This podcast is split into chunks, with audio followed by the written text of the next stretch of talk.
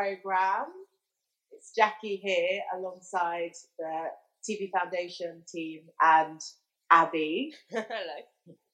well, you are kind of TV Foundation. Mm. Yeah, It's like- I- oh, I, the alumni I alumni. feel like it's like a feet Abby, like feet. dot featuring. Abbeys. Yeah. Foot. Yeah, Yeah. Well, Yeah, Feet Abby. So, of course, Sarah, talent scheme director, Campbell, Hi. the MD of the TV Festival and TV Foundation. It's all so official. I'm sorry. It is. I know when we get job titles into it, it does. But you're right. You know, but, but we're also people. This is true. And um, yes, episode two. So Campbell will be talking with Nick Coupe. I nearly said Coupe, but I was corrected. Yeah, I mean, I think I'd like to think maybe he could have an alter ego, and I'm sure he, he was listening, he would agree. Like kind of like Coupe might be his kind of French spy or his French name, but like when he's undercover name. and he's drinking a lot of champagne out of a coupe glass, Well, like this maybe in a, is in a it. tux. You know, I can see that. I can see that from it. Um, yeah, he It does was- have one of those great voices. He has a spy voice, I think. you know what? You're right. He's Yeah, kind of like quiet and calm at all times. Ooh. yeah.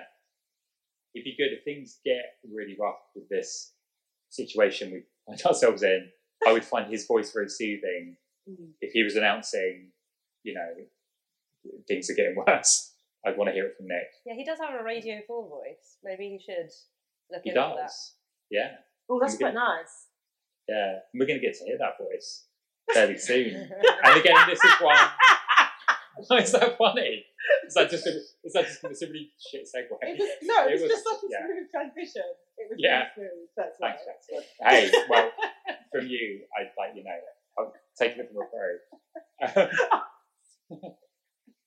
uh, so we, um, this is kind of from the archives. It's not from that long ago, but Nick and I got together last autumn uh, to have this chat, and it was um, a lot of fun. Um, I think we're both a couple of fairly apologetic uh, white men, um, so that was there was definitely a moment. There's a moment in this where we sort of we debate the relative merits of Seinfeld, and it felt very like, oh my god, this is this is core podcast material um, in terms of like classic uh, what I'm talking about Seinfeld. But the rest of it is is very good and, and groundbreaking. And Abby worked with me. Is that right? Yeah, I did. We actually worked quite close together at points um, because uh, we worked on some Edinburgh podcast material together. Uh, He was my right hand man when we were doing that. Not Edinburgh TV Festival, Edinburgh Comedy Festival. Yes. Um, and yeah, we sat near each other a lot when I was at the BBC. We chose to hot desk near each other, which shows Yeah. that we liked each other's company. I like to Good think. stuff. You're both good people. I think if more people in TV were like you and Nick, that would be nice. I think that would be good for the industry. Yeah, but I don't want more people like me because I like being special. Okay, no, true, true. Yeah. Yeah, yeah. Obviously, you want to be like the one, the one out of. And also, uh, Nick is uh, a comedy producer, but also a podcast specialist. So if you're looking for a podcast recommendation, Nick uh, produced uh, Jacob Hawley on Drugs, which is on um, BBC Sounds. So check that out. That's uh, some of Nick's uh, handiwork. Sarah, what's what what's the news? Schemes wise. What is the news? Well, uh, we're still open for applications for the network on One Watch. Um, so if you are wanting to get into TV or you work in TV already, to supercharge your career, uh, those are the schemes for you. Um, so if you go on our website, go on our socials, we've got lots of stuff going on, lots of content we're putting out as well as this um, to help you uh, write a good application. Um, and we really want to hear from you. So, uh, yeah, come our way, please. That sounds good. And yeah, and Nick himself did Ones to Watch. So if you want to be a, one person who is being watched, uh, yeah, get, get stuck in.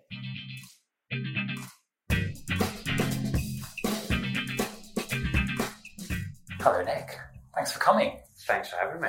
This is very exciting. I feel like we're getting back on the get with the program horse. Yeah. So I'm very excited to talk to you as a comedy producer about things you've made, things you like, Yeah. um, and maybe sort of lifting a little bit of a veil of the mystery of how people can, you know, one day say, I, I too am a comedy producer.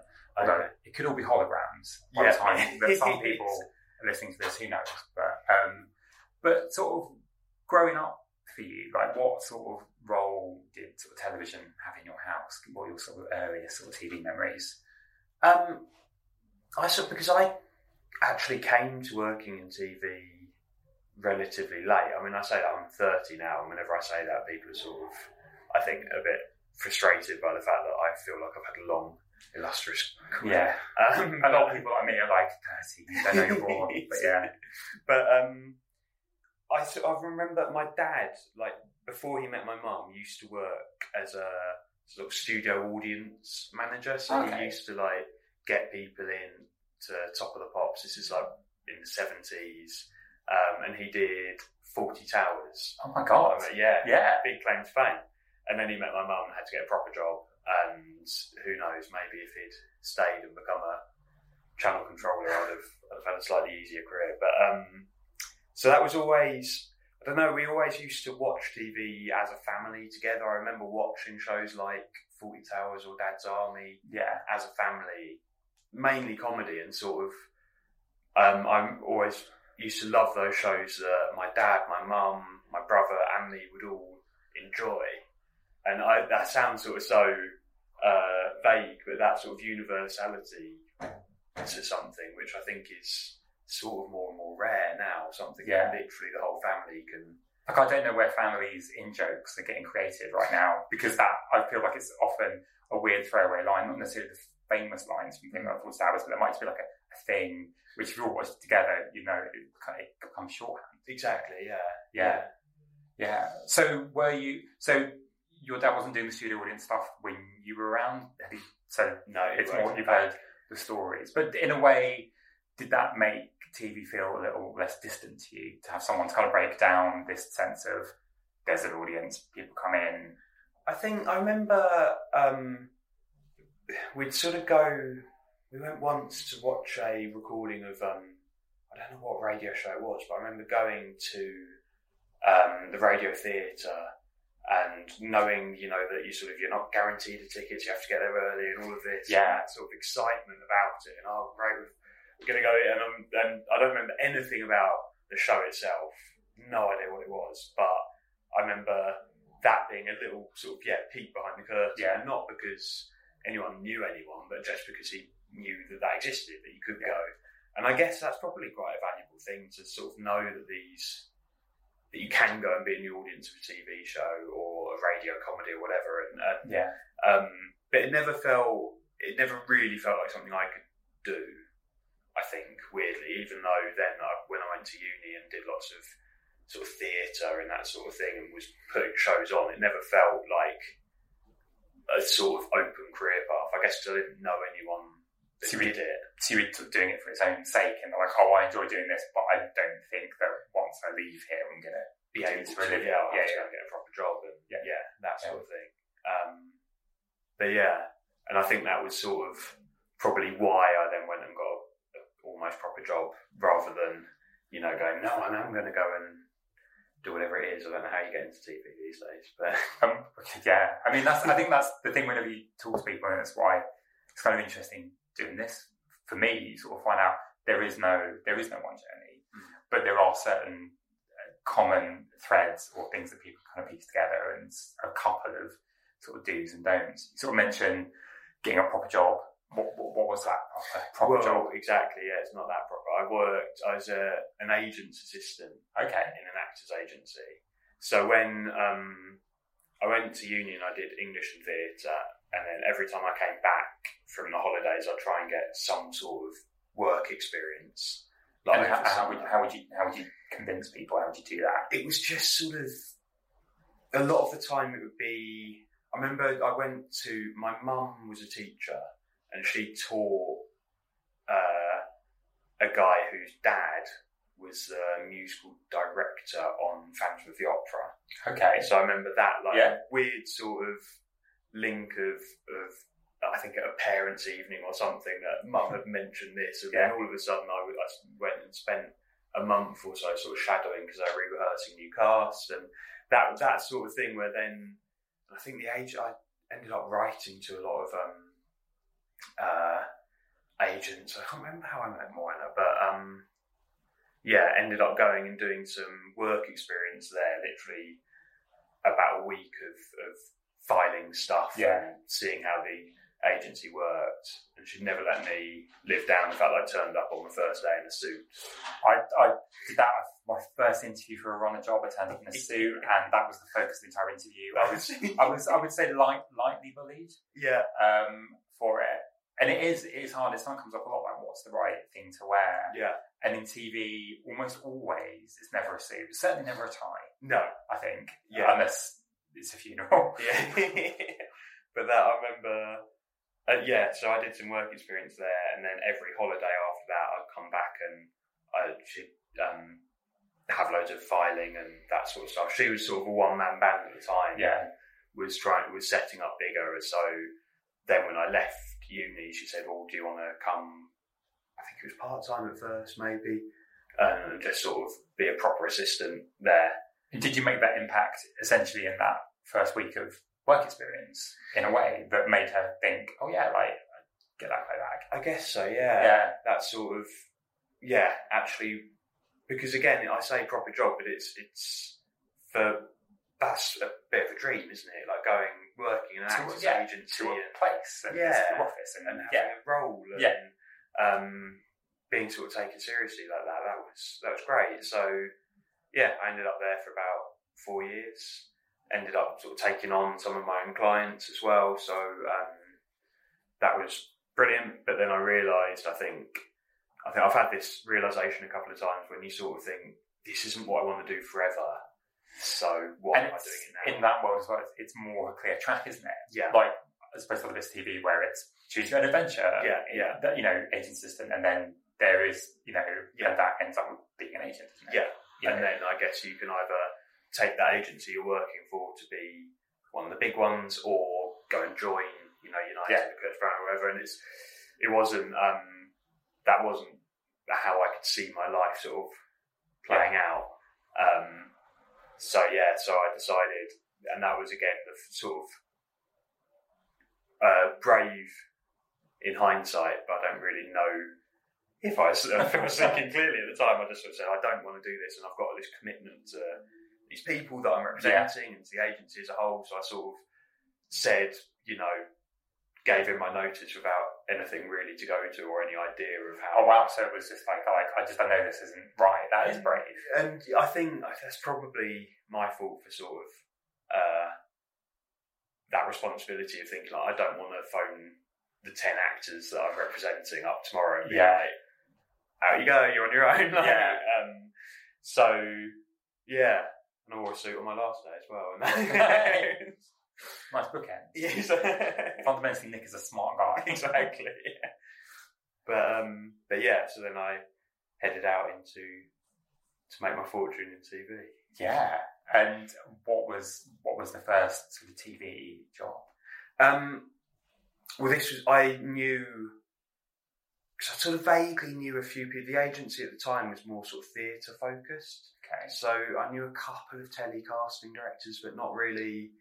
And again, I didn't want to go into the casting side of it, so I didn't really have a network at all. I knew one person from school who worked for um, NBC Universal. Okay. So I met her for a coffee, and she sort of said, "Oh, well, you know, because NBC has lots of different companies uh, doing different things," and she said, "Oh, well, I'll, you know, I'll email around people I know and see if anyone's looking for any work experience." And one of them was um, this company called Lucky Giant, which is a they don't they're not around anymore. Um, they were their sort of NBC's UK scripted comedy wing. Yeah. That does sound like someone used like the TV company name generator on that one. Yeah. Yeah. So it's like, that, that sounds like that sounds like a thing. It's Lucky sort Giant yeah. sounds about. Yeah. a thing in the description. Yeah. Um, so we, uh, I went there for a couple of weeks, and that's actually weirdly because that was there were four people there, and they're all still like quite influential in comedy, but in different places. So it was a really good place to go and spend Yeah. two weeks in this sort of weird made up company. but knowing that those people I'd still sort of I still see socially and, and, and meet at showcases and that sort of thing. It's It was a bonding experience. Yeah. do you remember when we went that place and what, it's what's that about? Yeah. ridiculous, like open plan office where I think we were next to theme So like, Oh my god, it's very, it feels very succession. Yeah. yeah. So whenever I hear parks now, that's all I think of. Uh, yeah. Um, but then, yeah, from that, um, I did two weeks work experience and then Carnival Films, a big drama company, Yeah. also owned by NBC. They had a runner scheme at the time, which they'd sort of, I don't know if they still do, but they um, would have three runners at any one time. It was a year's contract and um, they were interviewing for it. And because it was a sister company, uh, Ben at Lucky Giant could say, oh, this, this guy's done some good work experience for us. So, yeah, I went in and I was um, a runner there for a year and sort of considerably older than all the other runners. And I think that allowed me to sort of, the fact that I'd already Had a Had life bit of- experience yeah. and you know how I new Offices what work can and- look like yeah. and how to, yeah, not to wear a suit. Um, so, yeah, that I, I could progress a bit quicker, I think, then. Yeah, and like sort of for people who are sort of thinking about being a, a runner, like what's what's good about being a runner? Because it seems like a bit like oh god, like sort of starting off, but there there are some advantages, aren't there, in terms of what you can learn? Yeah, I mean, what I loved, I then after when I left Carnival, I went um, as a, a floor runner and a production runner for a bit, and I loved that time because it's the best opportunity to just sort of see how everything works and to spend time on a set, like realizing what everyone's doing. And obviously, you don't have a real insight into the you know the comings and goings of, of what certain departments are doing, but I think it's a really useful time to be able to go like, oh, okay, well, this is what production are doing, and that's sort of the hierarchy. So you work your way up to there, and that's the end goal, like being a line producer. Is, is that what I want? Yeah, maybe not. The other way, you know, if you're a floor runner, you work your way up, and then being a first AD, is that is that what you want? And I think that's a really useful position to be in, where you can talk to everyone, see how everyone's got where they are. Look at the maze from the outside a little bit. Exactly, Yeah. yeah. And that's what I find sort of so. That's what I did find so daunting about TV. I think is is this enormous when you walk past and see a film crew or a TV crew filming something, you just can't begin to understand what all those people are doing. Yeah. So to actually go out and spend a day on on a set, um, I think as well because now like working as a producer and trying to pursue that career, I think none, none of it's wasted time because you know having spent a year in an office is really good understanding of that side of it, and then having spent however long as a runner, you sort of you know your way around a set. Yeah. and I think there are some producers that I've, I've worked with or, or know that haven't done that route and might be a lot better if they've spent all their time in an office in development or something. They'll be better at that side of it. But then when you get out on a set, they don't know. Yeah, because there's a lot of, I think there's a lot of impatience, isn't there, in TV, Yeah. particularly early on, where people there's a self-imposed sense of like, well, I need to do this by this amount of years in the industry, and Yeah, actually, yeah. you can sort of get caught out if you go up too quickly. I think Yeah. some people find. I think so, definitely. Yeah. So, what was the what was the first program you worked on then? Um, so when I left Carnival, I did. I was a floor runner, and sort of dailies for a couple of things. I did Call Midwife and um, Lucky Man, which was Yeah, with, uh, James Nesbitt. Nesbitt, yeah, Was that, was that a Stan Lee thing? yeah, Yeah, yeah, Sky. It Yes. was, yeah, Yes, it was yeah. um, an idea by Stan Lee that then, um, yeah, it was this big sort of drama, and that was great. Yeah. being floor runner on that with you know seeing that that world. Um, so bits and bobs like that. But then I went what the was it the production manager? No, the production manager in house at Carnival. Her husband was is a production manager in film, and he was setting up Bridget Jones. Ah. So she put a word in for me, and For the for the three which I can't remember, baby. Bridget Jones's baby. Yes, Yeah. yeah. So then I went and did, uh, in the end, over a year as production manager on that, Wow. which is great. how TV and film obviously are different. I think some people who might be listening to this who sort of on the outside might not know what, what the differences are. What were what were the sort of key differences you found? Um, well, I've sort of done it. Almost the wrong way around a bit. Starting because I did Bridget Jones, Jason Bourne, and uh, Spectre, the James Bond film. Wow. I did that in locations for a bit. Um, so I started in big films and then went into TV comedy Yeah.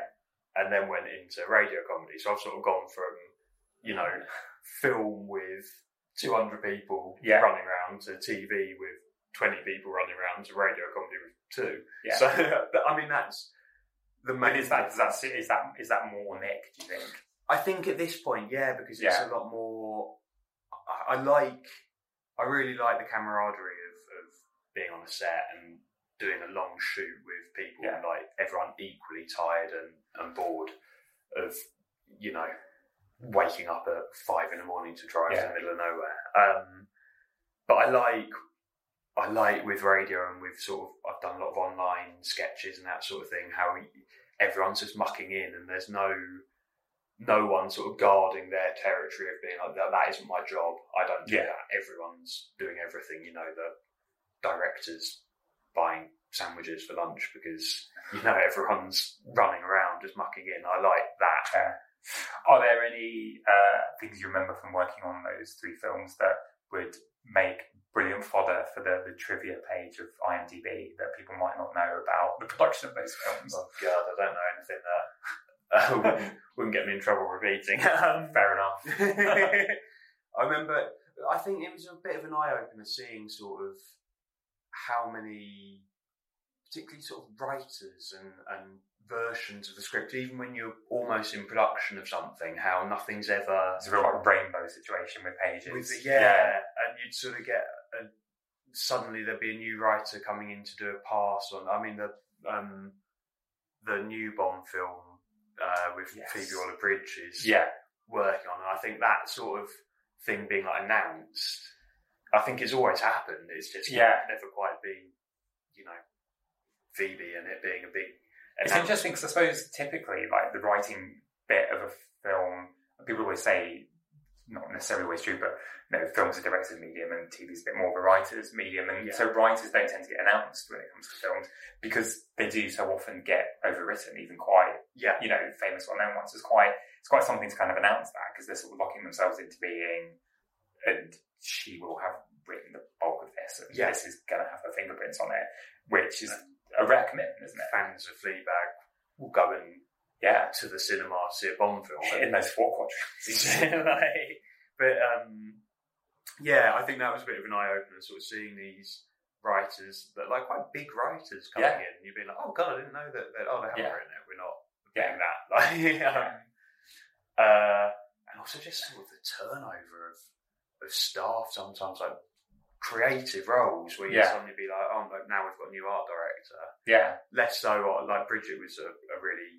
lovely experience but then doing some of the sort of American films where like you know the a producer like the main producer you just have never seen because it's not yeah. on set every day Was there a sense on that one of like getting the gang back together a bit? Because obviously it'd been a while since the second one. But yeah Was there a sense of let's try and preserve that kind of I think definitely it was yeah it was um a lot of the cast coming back and a lot of yeah people that had done the first one um and I think because this, it had been sort of it almost happened at least once before Yes, like, yeah. the version It felt like it was announced and around for a while. yeah Yeah, yeah so it was sort of um I think people were were really glad that it was finally happening Yeah. they're finally making it and, and yeah it was a nice it was a really good sort of first thing for me to do because it was a really lovely experience even though it was knackering and you know you're not allowed a social life at all but it was a really like happy happy team I think and Yeah. also friends with lots of people that that were on it which is it's great. So those three films, what is that kind of? Does that sort of take you over kind of a two-year period? Um, yeah, about that, yeah. Because some of them were, yeah, Yeah, probably about two years, and then from there, um, which is something I'd always sort of wanted to do. Again, it was uh, working on on Bourne was the point where someone had said like, "Oh well, I'm off now." The production manager said that she was off to do uh, the new Transformers, I think, and she said, "Oh, you know, do you want to come and join the team? Yeah. I sort of thought, no, like I don't. Again, it's I don't see my future. You didn't want to like get on some Bayhem. but it was. I just didn't see my future being in Leavesden or Yeah. Pinewood and um, on those sort of big, big things. I think it just takes so much longer to progress. Um, Yeah. So yeah, I thought, no, I'm going to try and get into the lovely, well-funded world of, of comedy. Yeah. And and so what what was what was the first thing? Um, what was the first thing I did? I did. Uh, I went in as a production secretary on um, Morgana Robinson's series for Oh, Fifty Two, yeah. the agency. Yes. So that was great. Really lovely company that I've gone back to a few times as well. Happy Tramp. Um, which again, Lucky Giant, Happy Tramp. Lucky Giant. Happy Giant, Lucky Tramp.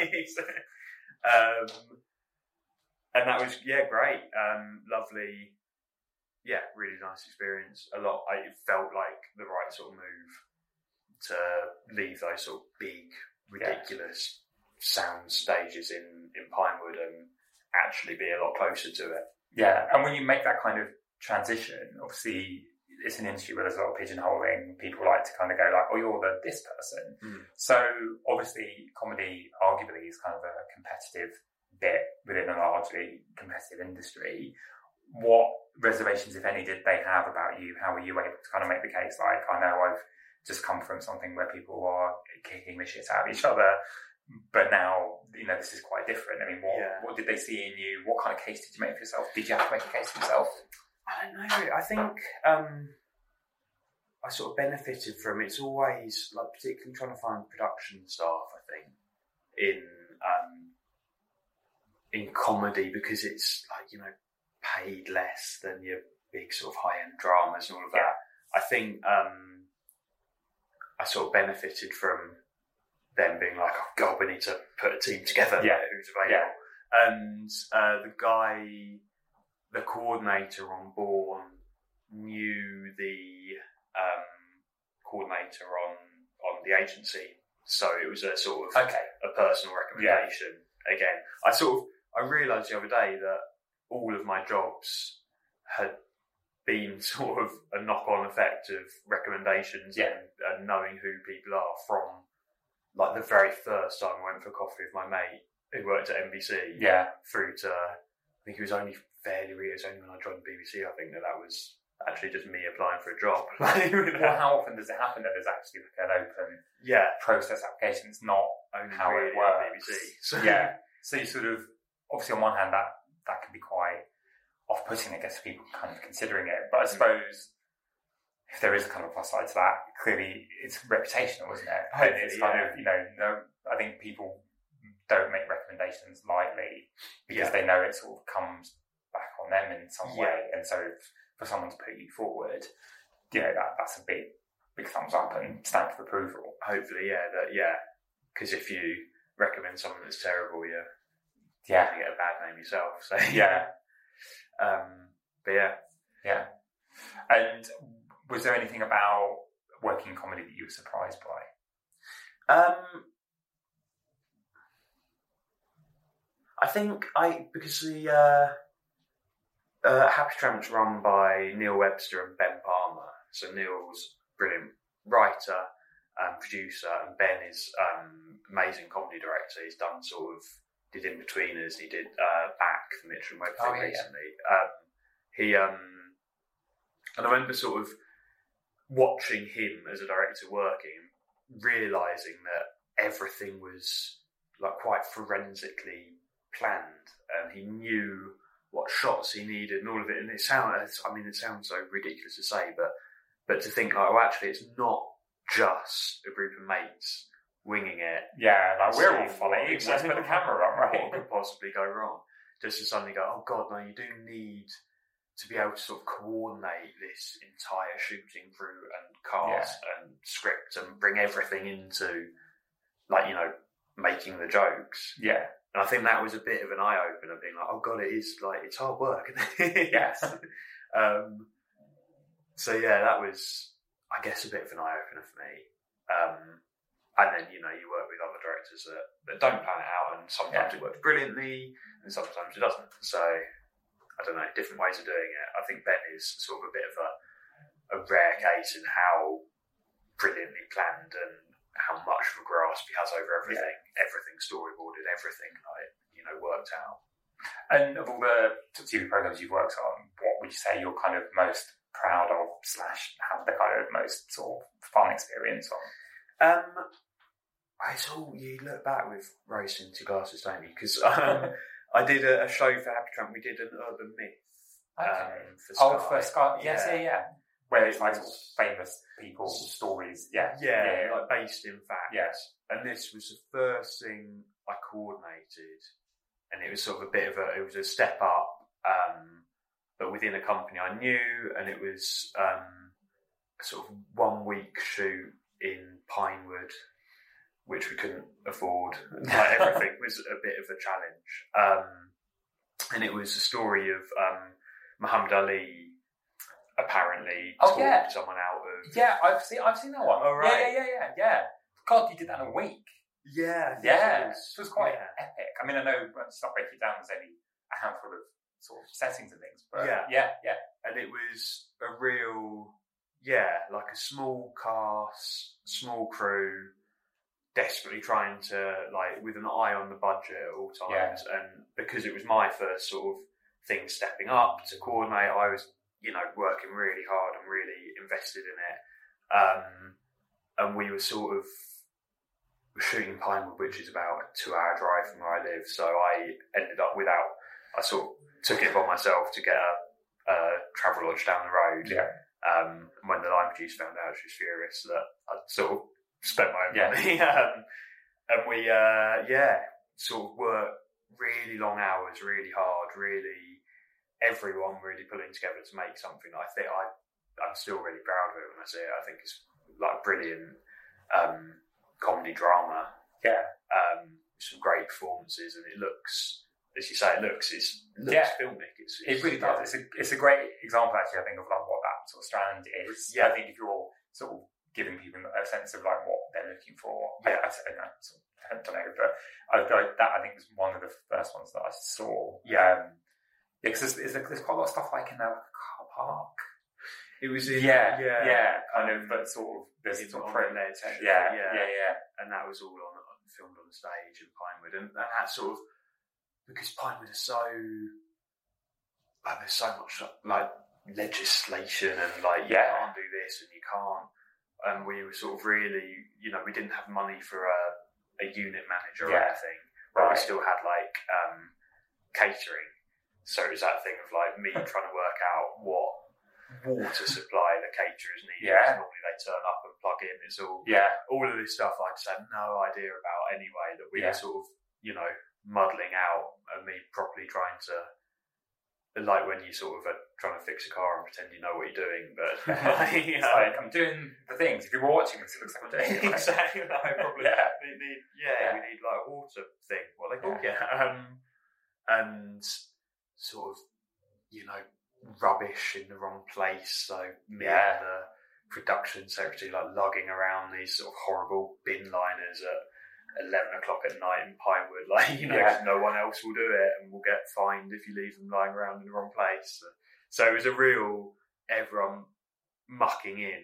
Um, but I think yeah, the, it's great to work on something, work really hard on something, and then sit back and go, oh, it's amazing. Everyone's done an amazing job. Yeah. Obviously, you know, you're still working across TV projects, but increasingly you're sort of working in audio. And it's interesting how I think radio's always felt very separate from TV, but there's something about podcasts and how they operate that feels so much more compatible with television Mm. and feels like a much more sort of fertile ground, I guess, for how ideas might be developed and sort of Yeah. piloted. But sort of, I guess, kind of being a bit of a leader in the field, like what are your feelings about you know, it is an explosion, it's a boom. Like, what are some things you've worked on that you think are kind of interesting, and where do, where do you think it's all going? I think yeah. So recently, or you know, comparatively recently, like big companies have been sort of setting up podcast divisions. Yeah, I think that's really interesting because there's no it sort of makes perfect sense because if you're going to pilot something on TV, you need hundreds of thousands of pounds. If you're going to pilot podcast, you need to pay people for their time. But beyond Yeah. that, like everything, you can buy everything you need to make a podcast for less than 100 quid. Yes. So I This think podcast being very much case in point uh, on, on that end of it. but I mean, you can do everything in the studio. You can pay studio managers fifty quid an hour to, you know, yeah, make everything sound brilliant, or you can just, you know, do it yourself and, and get it on its feet. And I think that is a real, um, really exciting for sort of the industry as a whole. The idea that you can say, right, I don't know. There are so many. There's um, a podcast called Dear Joan and Jericha. Oh know yeah, the um, Julia Davis and Uh, Vicky- Vicky, Vicky- Vicky. Yes, yeah.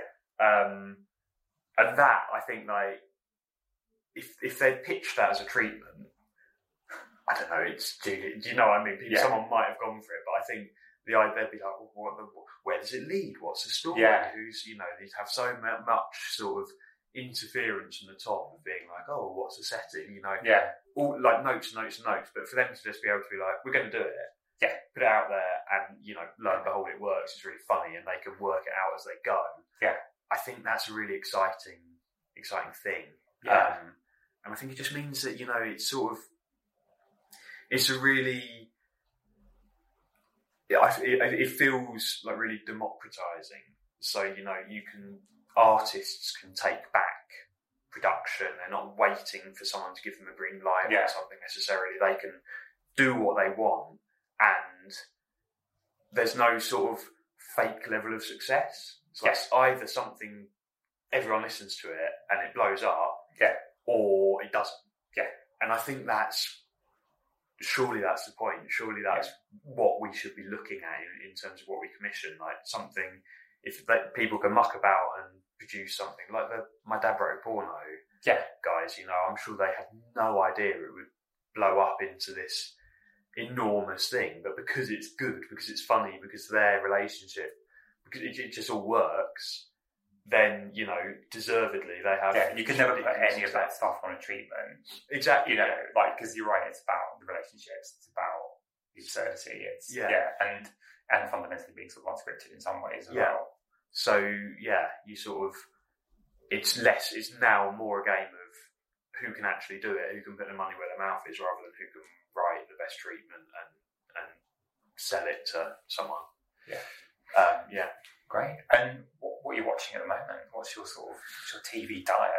Um, Or even you know, all podcasts either as well. If there are any yeah. out there you think aren't getting enough love for people to listen to, particularly things you've worked on.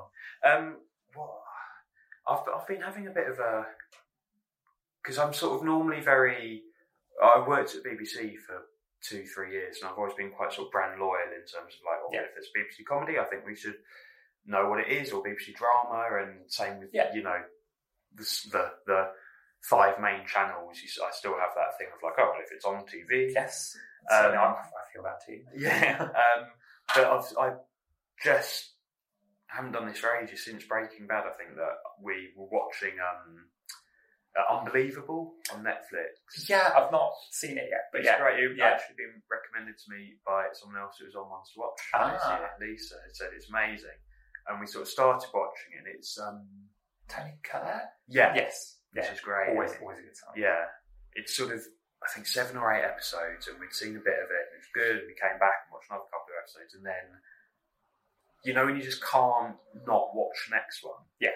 and it's like one in the morning, and you need to be up really early tomorrow, yeah, but you can't.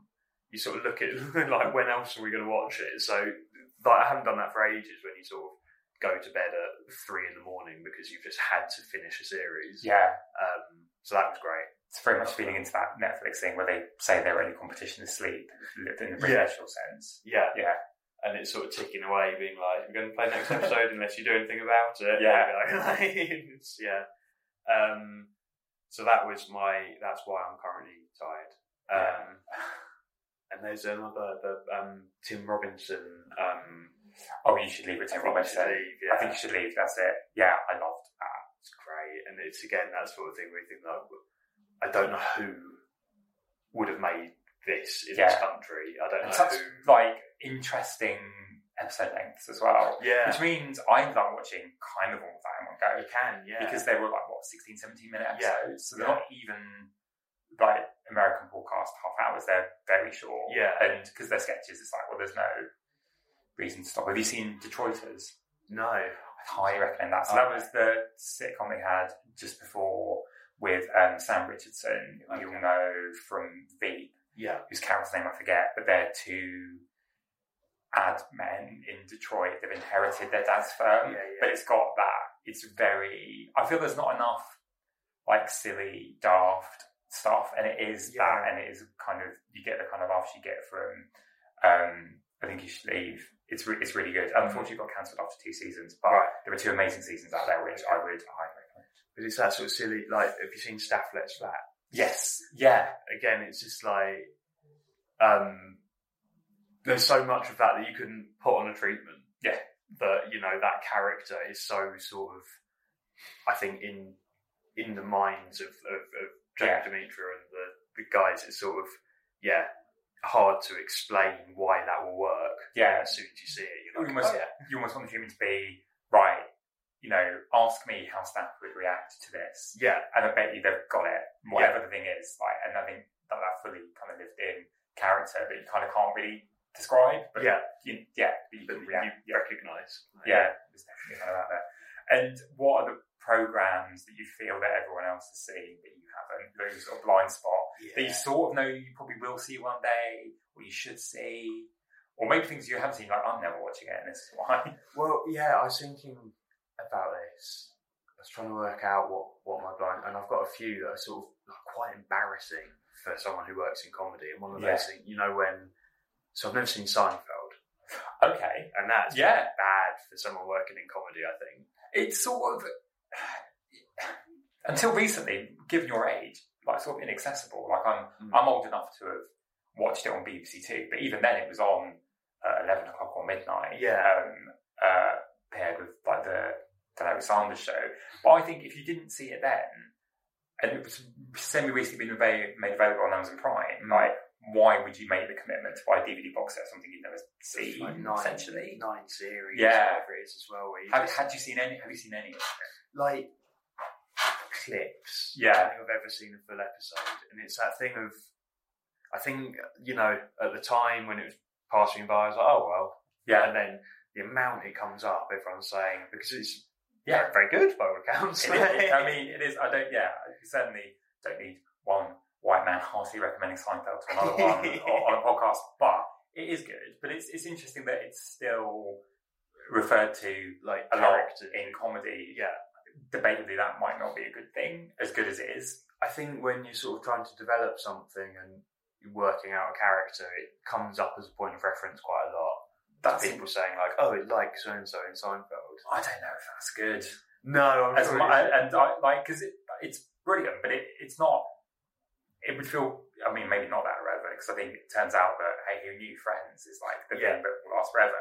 But it does feel a bit reductive to maybe have your touch points be twenty years old yeah, in some way. Yeah. like we were sort of, you know, we were sort of talking off mic earlier about like what what do young audiences want necessarily. yeah. They might not want a Kramer analog in what they're watching. I don't know. 2020, Yeah. So do you think you ever you ever will? I mean, have you seen like Curb Your Enthusiasm, for instance? Yeah. Yeah. And again, it's sort of a lot of my um, like growing up references and sort of when I was a teenager and when I'm getting into comedy, it's all on the whole British Yeah. because that was what I think we didn't have. We had, you know, channels one to five. We didn't have Sky or anything Yeah. when um, back in the days of sort of dial-up internet. You know, you wouldn't watch anything on the internet. You wouldn't No. you know. Um, so I think a lot of my references are very sort of British, and I Yeah. got very, you know, when uh, I went to uni, rather than expanding my repertoire, sort of really Double down. dive deep Yeah. into your peep shows and your uh, The Office and Partridge and that sort of thing. So yeah. you can know. Uh, maybe I should have a wider knowledge rather than an encyclopedic knowledge of, of certain. I think it's I think it's good to have a UK knowledge of favourite reference because I think that is going away Mm. slightly. yeah, You know, and it's kind of you sort of mentioned three shows there, Peep Show and uh, and, and Partridge and, and things like that, and it's like, well, where where where are the next kind of like sort of big hits? And I think you know had some fantastic stuff recently, obviously like sort of like Derry Girls, which I actually Yeah. Capture the imagination and kind of become talking points. But Mm. I see now I'm saying this out loud. I'm probably missing something really obvious, but it's like where are the sort of talking point comedies outside? Derry Girls is coming in I can think of. Now I've said it, I feel terrible because I'm wrong. No, I think well, it's interesting because there's such a wider choice, isn't there? Yeah. such, and I think. I mean, obviously Fleabag, Jesus, but you know what I mean. But I think Fleabag is a, is a, is a specific different case. and even then, that's two series, and Yeah. there won't be any more. You know, like and all my parents haven't seen it, which I think is kind of whereas I think yeah, yeah, and I think things are. I don't know how long Stath will run for. They've done two series. I don't Yeah. know at what point, um, you know, they'll get too busy or. Yeah. Jamie Demetriou wants to do something else. Like it's what I always think about Stath is like I, I wonder. I don't know what the channel four was like. If that had been on BBC Two, Mm. you could sort of see a, a world in which that might go to BBC One in time. So Yeah. I think it's I think it's got that yeah, potential appeal, but yeah, I wonder whether. Yeah, I don't know. Mm. Again, thinking out loud. again, it's a sort of yeah, something like Friday Night Dinner, which is I think they're just making the sixth series now. I think. Yeah, after kind of a long break. yeah, Yeah, But those shows that sort of keep coming back, yeah, unless they're I don't know, it's interesting, isn't it? Stuff sort of almost feels like it's two, three series and then out onto the next thing. yeah. And you know, if someone like Phoebe Waller-Bridge, if the next thing is Killing Eve, then you know, Yeah. fair enough. Like, yeah, That's quite like about the UK. Like nothing's ever really cancelled or gone away. Mm. It's because everything is typically authored. yeah, It's like, well, when you know a gap comes in their sort of timetable, they'll maybe come back with another one. yeah, And not, not, very few things that are successful feel like they're gone for good. yeah. Yeah. yeah, particularly with you know your still open all hours and stuff coming back. And God, yeah. I mean, that's the issue. Yeah, but for sure. Yeah. Um, and what what are you looking forward to? What what's coming out that you you're sort of excited about? oh, um, God, I don't know. It's all. Um, I guess it's always quite exciting to see something like Friday Night Dinner um, coming because that's a. I love that. It's sort of. Um, I'm sure I'm not the only uh, sibling in the country that thinks like that is my relationship with my brother. I'm sure everyone thinks the same. Um, so to see like a show like that, I think they were they're rehearsing or something, and someone put something on on Twitter today, Yeah. being like you know rehearsals, and you suddenly go, oh great, brilliant, that's something to look forward to. Yeah. Um, what else is coming back? There's something on like very soon that I was thinking today. Can't remember. There's there's some good stuff. some good stuff. Well, you've got some good stuff coming. Like, if people want to check out your work or follow you or see where you're at on, on social media, like, what, what have you got coming out soon? Um, so I'm working at the moment on a podcast uh, that I made uh, eight episodes of earlier this year uh, with a comedian called Jacob Hawley, and it's um, for BBC Sounds. It's called Jacob Hawley on Drugs, and he's a comedian and a sort of recreational drug user. And the idea is that he, you know, to take someone who makes jokes about drugs and takes drugs on the weekend to actually for him to learn a bit about the scene. So that was great. Like I've never made anything factual before. That was brilliant to sort of do a very non-patronising documentary. Is what we're hoping to make. So Yeah. sort of yeah, actually reflecting the scene from people on the ground rather than this sort of big lofty BBC Yeah. camera Like, here I am, I've come to visit your world. with a, a drug dealer wearing a balaclava, like Yes. you know, that sort of Yeah. that sort of stuff. Um, so yeah, so that's keeping me busy at the moment, um, and then lots of hopefully tentative things. That sort of fun development world where you have six meetings about something and never know if it's ever going to be made or or just forever exists. Well, I'm your sure, imagination. I'm sure they will. We'll, we'll, we'll watch this space. Yeah, Thank you so much, Nick, Thank for joining having us today. And uh, thank you. thank you. Thank you for listening to this episode of Get With the Programme. If you want to find out more about us, you can go to our website, www.thetvfestival.com, or you can find out more about the network or Ones to Watch on our Twitter and Instagram pages at the network underscore TV or at Ones to Watch underscore TV. We'll have more episodes coming very soon, but in the meantime, there's plenty in our archive for you to listen to. Thank you again, and we'll see you soon. Bye.